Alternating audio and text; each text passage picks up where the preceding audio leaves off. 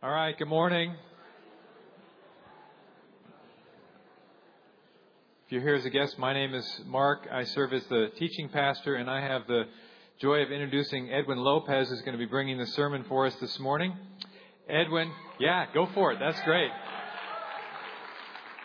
Home field advantage right here, man. It's going to be great. So, Edwin is one of the elders here at Redeeming Grace Church. There are 10 of us. Um, Edwin and Maria became members uh, of the church here in 2011, and he serves as the facilities manager here. So, this building and all these grounds, he's the one who's responsible for taking care of those things. So, if you use those things and, and appreciate and enjoy uh, being here, feel free to let him know your appreciation because it's a big job. Some of you know Edwin. Um, maybe you've been with him on mission trips to Oasis Church in the Dominican Republic or to Rancho 3M. Uh, you may have noticed that he plays bass sometimes here on the worship team. He's also involved in ministry at the jail uh, up, up the street. And Edwin and Maria are committed uh, to church growth uh, through having children, and so they have um, six of their own. Six of their own and one on the way. So um, that's exciting. He uh, recently, with uh, a number of other uh, guys in the church here, com- completed the Simeon Trust Literary Genre course, and through that, through working with him on staff here in the building, through working with him as an elder, I've come to discover what a deep love and respect Edwin has for God's Word. He not only loves and respects it, he submits to it, and as Kenneth was talking about, he takes it in he voraciously. He loves God's Word and loves to put it into action. I've also come to know Edwin as a very kind and gentle man, and a man who loves Christ, and he loves you, Christ's church, and it's been a joy to get to know him over the past few years. And please welcome him now as he comes to bring God's Word to us.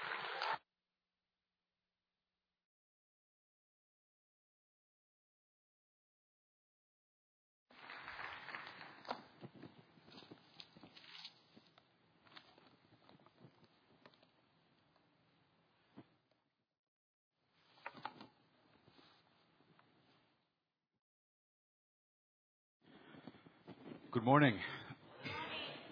Buenos días, familia iglesia. ¿Cómo están? Well, it is an honor for me to stand before you this morning and bring God's word to you. I have been praying, asking the Lord to open our hearts and open our minds today so we can understand what the Holy Spirit has written in the passage that we're going to be looking at this morning. We're going to, go, we're going to be reading from the Gospel of John, chapter 14. But before we go there, I would like to ask you a question. I want to start by asking you a question. I know that Christmas just passed and a new year is coming, and some of us are looking to the future with great expectations, hoping that the new year will be better than the last. For others, the reality of life is different. And they look to the future with uncertainty, not knowing what the future holds for them. Quite frankly, sometimes the fear of being uncertain gri- grips the heart and the mind, and we become anxious and troubled, unclear about a thousand things. Now, here's, here's the question I would like to ask where do you go to find comfort for your troubled heart? This morning we're going to see how Jesus in the Gospel of John speaks to those with a uncertain future and troubled hearts. So I, w- I, want, I would like to ask you to please open your Bibles to the Gospel of John. We're going to be reading from chapter 14, verses 1 to 7. Gospel of John, chapter 14, verses 1 to 7. This is God's word. Let not your hearts be troubled. Believe in God. Believe also in me. In my Father's house are many rooms. If it, if it were not so, would I have told you that I go to prepare a place for you? And if I go and prepare a place for you, I will come again and will take you to myself, that where I am, you may be also. And you know the way to where I'm going. Thomas said to him, Lord, we do not know where you're going. How can we know the way? Jesus said to him, I am the way and the truth and the life. No one comes to the Father except through me. If you had known me, you would have known my Father also. From now on, you do know him and have seen him. This is a great passage. And so my desire is that you'll be blessed by it in whatever circumstance you find yourself in this morning. And I would like to share with you three truths from this passage in the form of questions. Number one, why should we believe what Jesus says? Number two, what does Jesus promise? And number three, how is Jesus the way to the Father's house? Let's pray.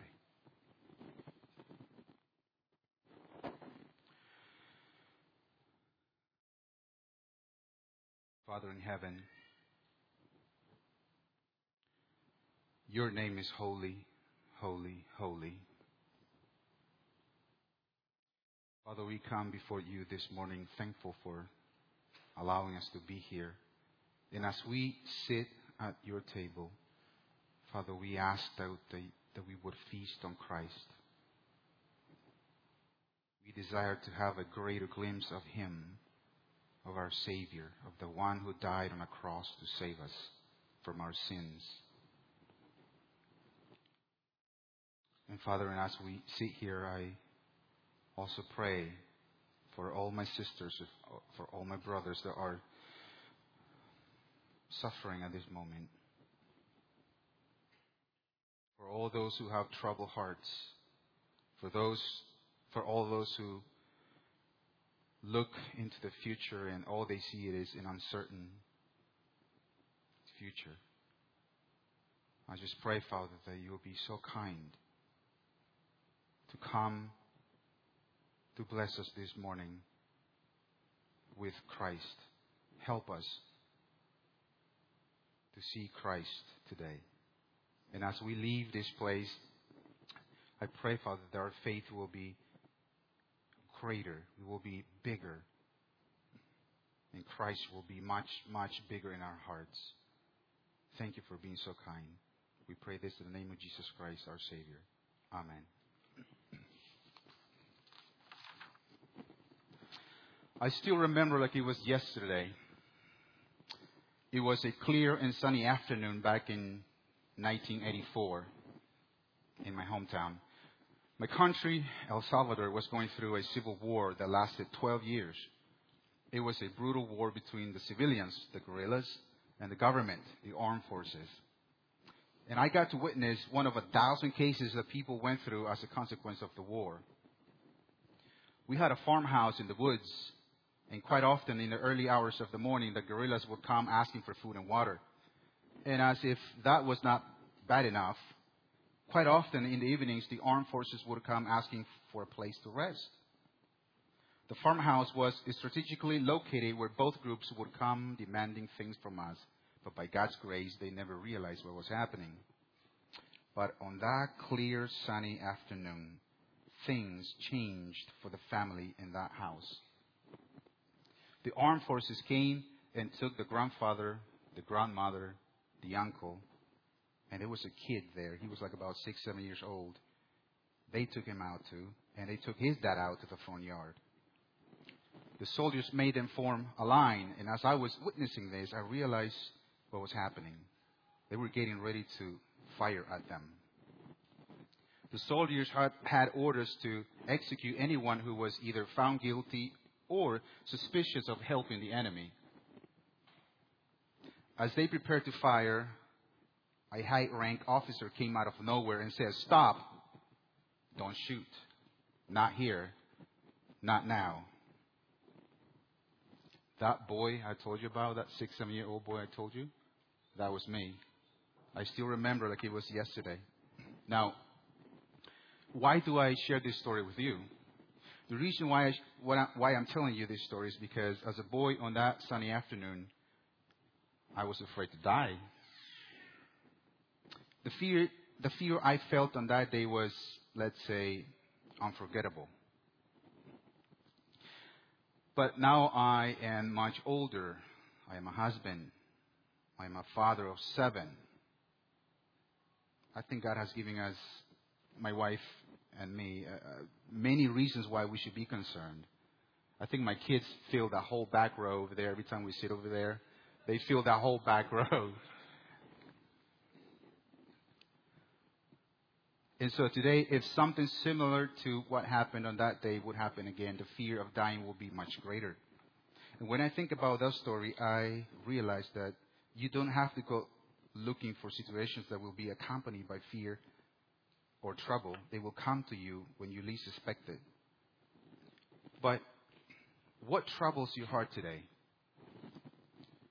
Could it be the same fear I experienced in that farmhouse on that day? Could it be the fear of losing a loved one, the fear of losing your marriage, the fear of not being sure if you're even saved? Or maybe you have been preaching the gospel to your teenager kids for a long time, but nothing seems to change and you are afraid that they might depart from this world without Christ. Or it could be the fear of being a single mom or a single father.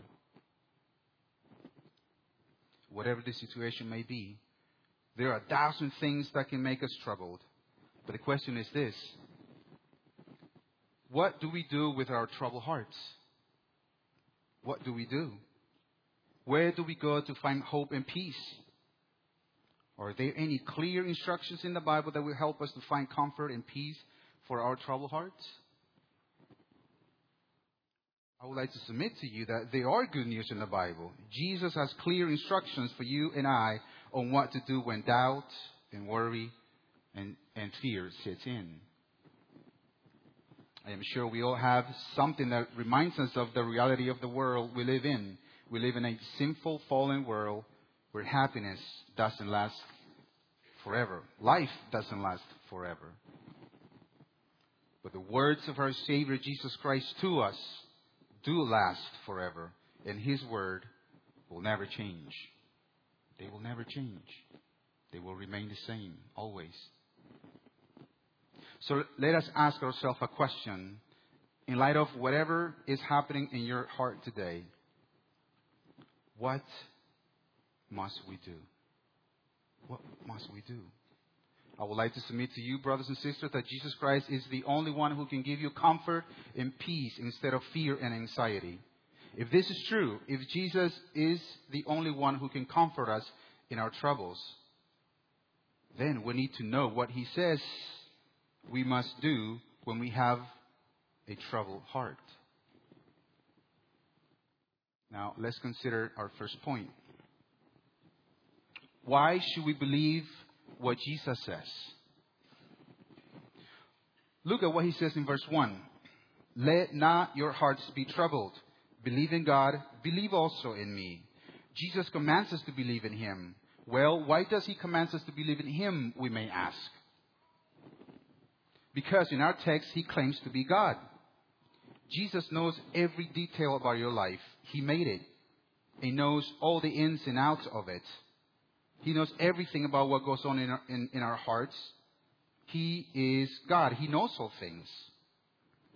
But also look at the second half of the text.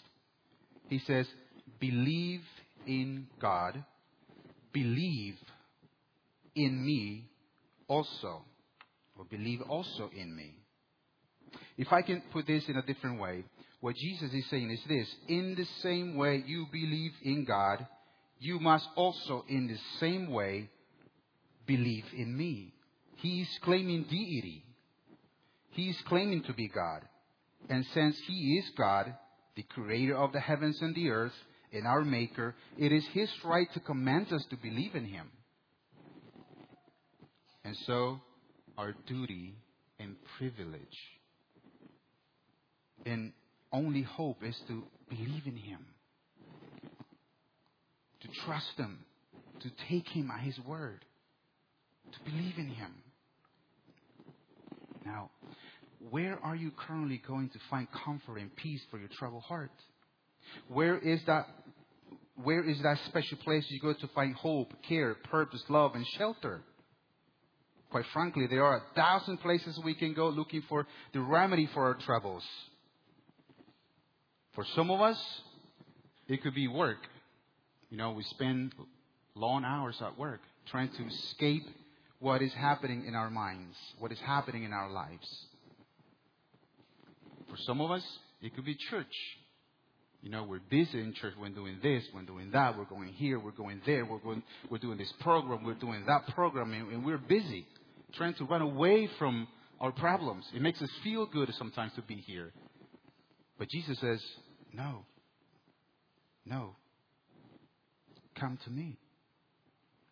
Trust me. Believe me. For others, could be school, friends, entertainment, careers, and the list goes on and on. And I would like to tell you that we will never find the remedy for our troubles in any of those items from that list. Jesus in our text today gives us the remedy for every kind of trouble we could be experiencing. Jesus says, Let not your hearts be troubled. Believe in me. Trust me. Trust me. Now, who is Jesus talking to in our passage? He's talking to Peter and the other disciples. As, and as a way of context, chapter 13, verse 1 tells us that now, before the, the feast of the Passover, when Jesus knew that his hour had come to depart out of this world to the Father, having loved his own who were in the world, he loved them to the end. In this passage, Jesus, knowing that his hour, hour has come, a few Sundays ago, Seda taught us that when Jesus says, my hour, he refers to that hour of his crucifixion, that last hour. And it's the same here. He's talking about the same thing. He starts to, uh, so in this passage, Jesus, knowing that his hour has come, he starts to, pre- to prepare his disciples for what is about to take place as he faces the cross. And as Jesus relates to them the things that are to take place, he speaks to them about a betrayal, chap, uh, verse 21 and 27 of, of chapter 13, a departure, and a denial, verse 38. The disciples did not understand why Jesus needed to leave. The news of Jesus' departure did not make sense to them one bit. It did not make sense at all. They're confused. Now, imagine what is going through the minds of the disciples. Imagine what is going through their minds. It was Jesus who, three years prior to this day, had gone up to them to extend an invitation to follow him. And they took it. They accepted his invitation. They left everything they had to follow him. They went everywhere he went. They stayed everywhere he stayed. And they suffered ridicule from the Jews right alongside Jesus. Jesus had to become everything to them. In one occasion, Jesus in John uh, chapter 6, verse 66 and 69, he said, After this, many of his disciples turned back and no longer walked with him. So Jesus said to the twelve, Do you want to go as well? Simon Peter answered him, Lord, to whom shall we go? You have the words of eternal life. And we have believed and have come to know that you are the Holy One. You are the Holy One of God. Peter, in, in his heart, had no place to go without Jesus. Peter said, To whom shall we go? Lord, to whom shall we go? To the world? Lord, the world will never offer us the words of eternal life like you do. You, Lord, you, Lord, alone have the words of eternal life. Peter had a troubled heart. He did not know why Jesus was leaving him behind. But notice this. Notice the kindness and, and care of Jesus for his disciples.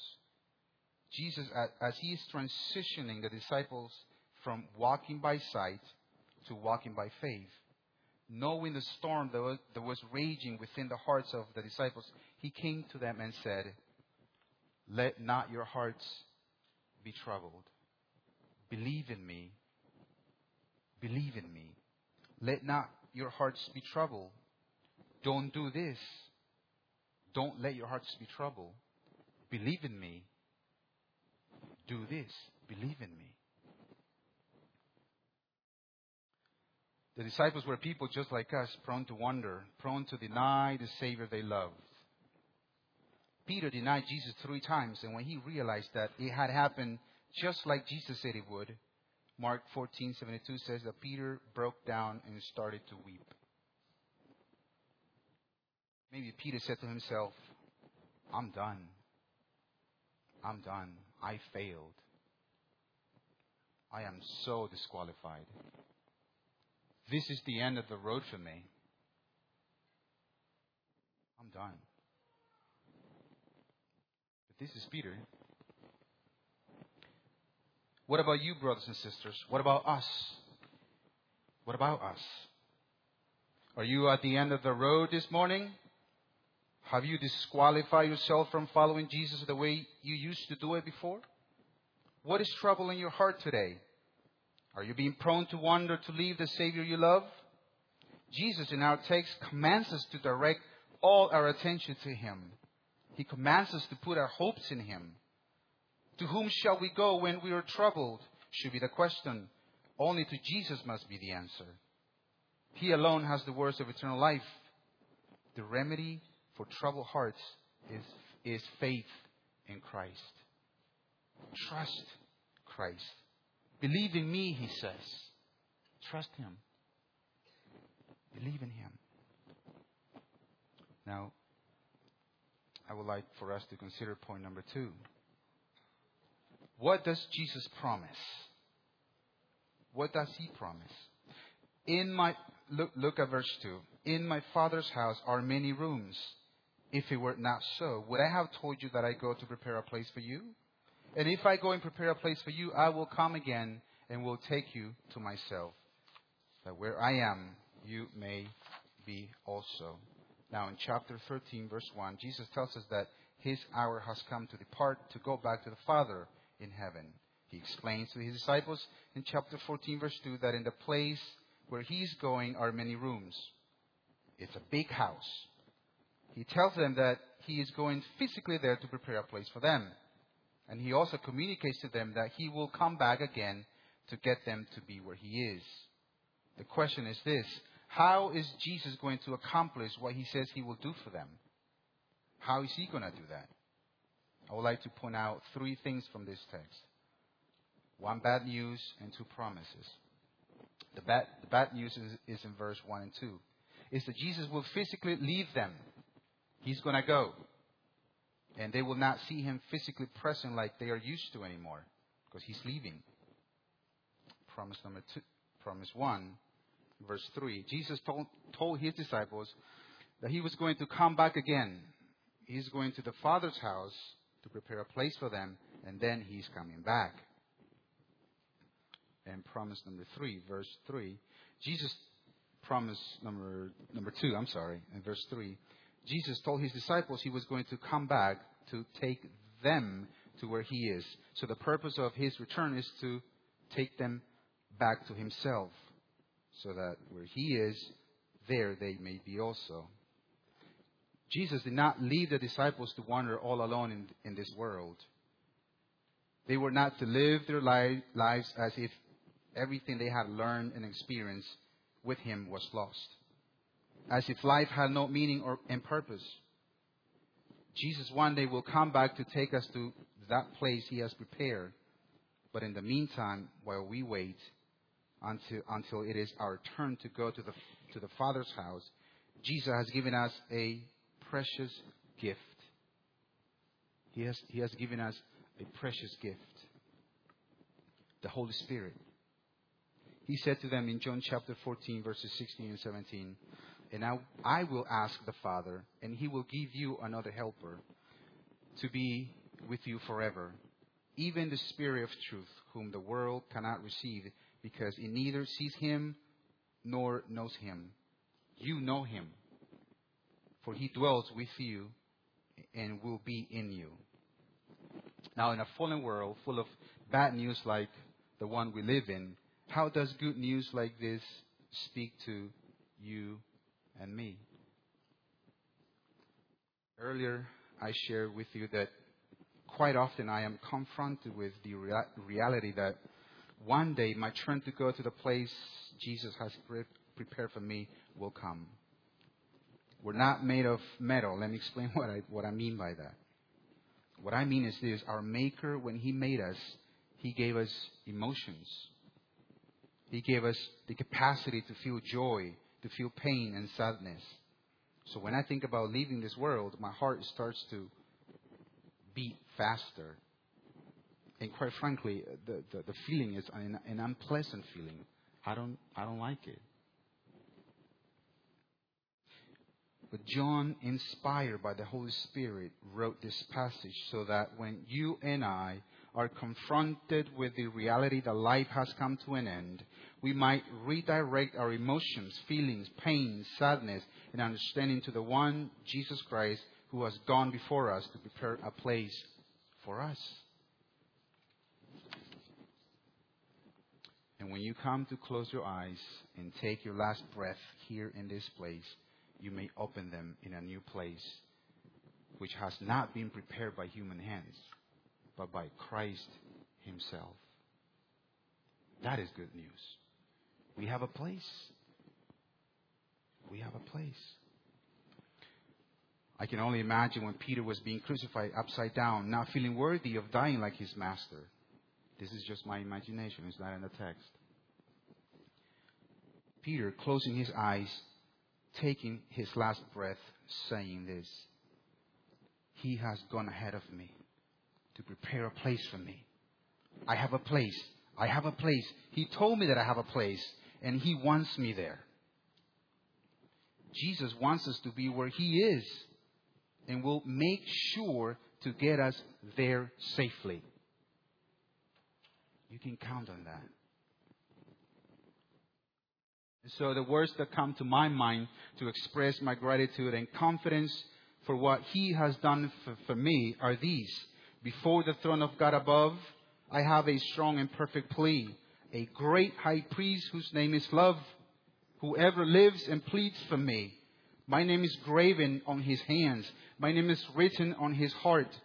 I know that while in heaven he stands, no tongue can bid me thence depart. No tongue can bid me thence depart. You and I have a place in the, Father, in the Father's house because Jesus has gone ahead of us to secure it for us. Jesus will never fail to fulfill his promises. He will never fail. Never. Never. We have a place because he has secured it for us. He has done it. We should look forward to that. We're not alone. Now, let's consider our last point. How is Jesus the way to the Father's house? Look at what he says in verse 4. And you know the way to where I am going. Thomas said to him, Lord, we do not know where you're going. How can we know the way? Jesus said to him, Thomas, I am the way and the truth and the life. No one comes to the Father except through me. Jesus tells his disciples in verse 4, And you know the way to where I am going. But Thomas, being confused and alarmed about Jesus' Jesus' departure, not really sure about what Jesus was talking about, spoke on behalf of all the other disciples, including us. Thomas said, Honestly, Lord, we do not, we do not know where you're going. We don't know where you're going. You see, the disciples could not grasp what Jesus kept saying to them in chapter 13. They did not understand what Jesus meant when he said, You know the way. What Jesus, what Jesus refers to by the way is the way of the cross. Chapter 13, verse 1 says, Not, now before the feast of the Passover, when Jesus knew that his hour had come to depart out of this world to the Father, Jesus departs to the Father through the way of the cross. He goes to the cross. Jesus goes to the cross to suffer and die, be buried, and rise again. Jesus is the only connection between God and this world. Thomas, not knowing where Jesus was going, asked a very important question in this passage, which is the only question we have on our passage. He said, How can we know the way? How can we know the way? I'm wondering if, if we're interested in knowing the way. How can we know the way? Show us the way. Teach us the way. Thomas seems to be very interested in knowing the way to where Jesus is going. But I don't think it's a matter of how can we know the way, but who can we know? Jesus answered, saying, I am the way, Thomas, and I am the truth and the life. No one comes to the Father except through me. You see, the way to the Father is a person, the person of Jesus Christ. Jesus has ascended to the Father through the way of the cross, and by doing so, he has opened the only access, the only way, the only road that there is to the Father via himself. Jesus has made, has made a way to the Father. He has satisfied God's wrath against sin. He has paid and removed the penalty of sin I have earned for myself. Look at, at verse 6. He's telling us that He is the way to the Father. Have you, have you ever wondered in what way or how is He the way? I have shared this text with a lot of people before, but I never stopped to consider how is He the way? What does He mean by claiming that He is the way? And the truth and the life. I've been thinking a lot about this, and what has helped me a lot is to visit just to pay a little visit to the Garden of Eden in Genesis chapter 3. I think what, and think what took place there. God made Adam and Eve. He also made a beautiful garden in the land of Eden. And He put them there. He commanded them to eat from all the trees in the garden except from the tree of knowledge of good and evil. He told them that the day you eat from it, you will surely die. The serpent deceived Eve, and both of them took from the fruit, and so disobeyed God, and so both of them died. Not physically, of course, but spiritually. So what did God do? He drove out the man, and at the east of the Garden of Eden, he placed the cherubim and a flaming sword that turned every way to guard the way to the tree of life. Now Adam and Eve are exiled from the garden, they had a special place where they used to meet with God, but now it's lost. It's gone. And the way back inside the garden has been denied. But God, in His kindness and mercy, did not leave His creation to die without hope of one day being redeemed and, and again and gain access to the garden once more. In Genesis 3, verse 15, God gives us the first glimpse of the gospel he said this. He said, I will put enmity between you and the woman, and between your offspring and her offspring. He shall bruise your head, and you shall bruise his heel. God promised that the offspring of the woman, he, was going to crush the serpent's head. But this promise was not fulfilled right away. Now, Moses, Moses in Genesis, he presents him as the offspring of the woman. John presents him as the Word. And finally, hundreds of years of years later, John in chapter 1 verse 14 tells us that the Word became flesh and dwelt among us, and we have seen his glory, glory as of the only Son from the Father, full of grace and truth. So Jesus says to Thomas, Thomas, I am the way to the Father. I am the way back to that special place that was lost because of sin. The way back to the garden is opened. Jesus says, Stick with me, believe in me, and I will take you there. I will take you there. Trust me. Believe in me. Christ is the way back to God. He is the way. There's no other way. But he also claims to be the truth. Remember, the serpent's weapon of choice was the twisting of God's word. The serpent said to the woman, Did God actually say, You shall not eat of any tree in the garden? You will not surely die. For God knows that when you eat of it, your eyes will be opened and you will be like God, knowing good and evil. You should take from it. You will be fine. Adam and Eve listened to the serpent's lie, and so because of their disobedience, God's creation came down to the ground based on a lie. But in our text, Jesus says, I am the truth. No more lies. John 17, 17 says this, sanctify them in the truth. Your word is truth.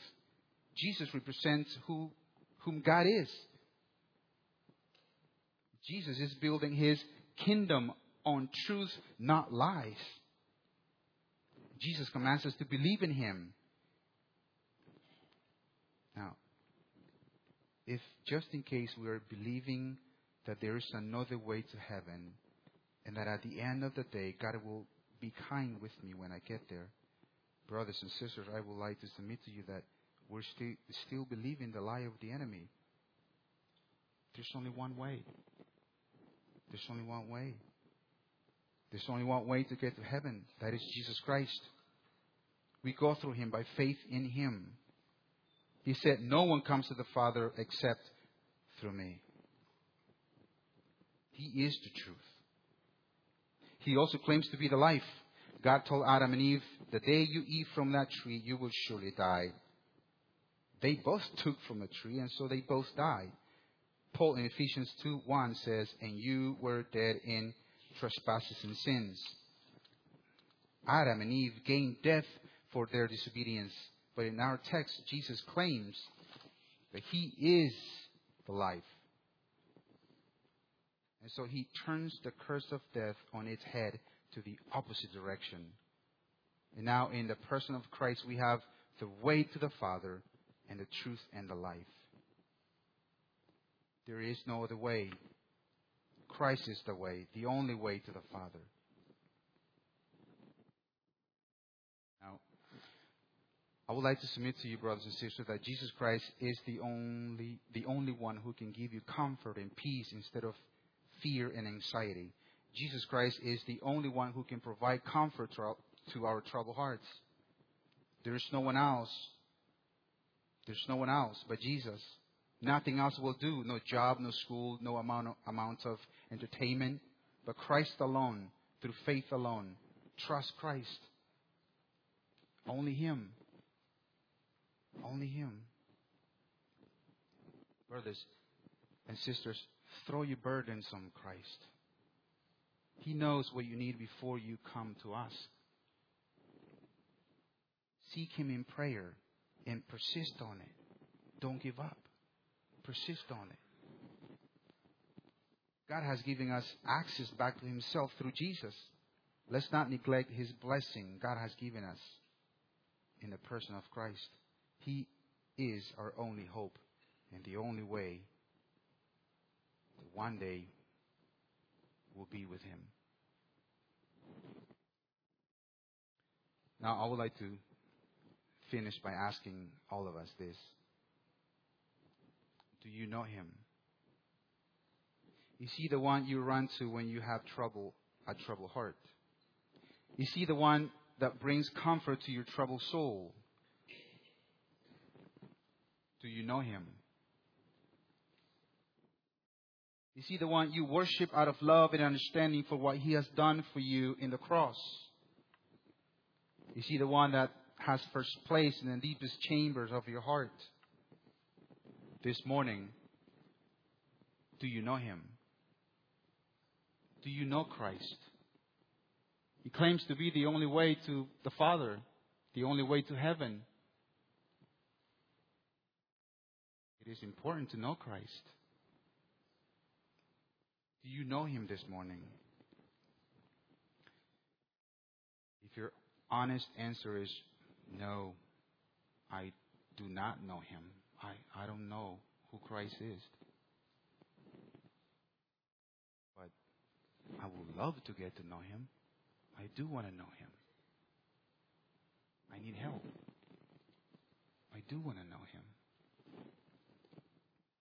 All the elders in this church, including all the brothers and sisters, would love to talk to you and answer any questions you may have. There's only one way to the Father, Jesus Christ. Don't wait until tomorrow. Seek Him today.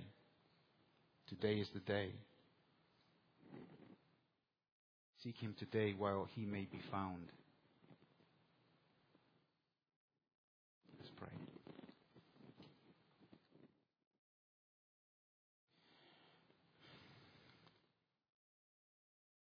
Father in heaven,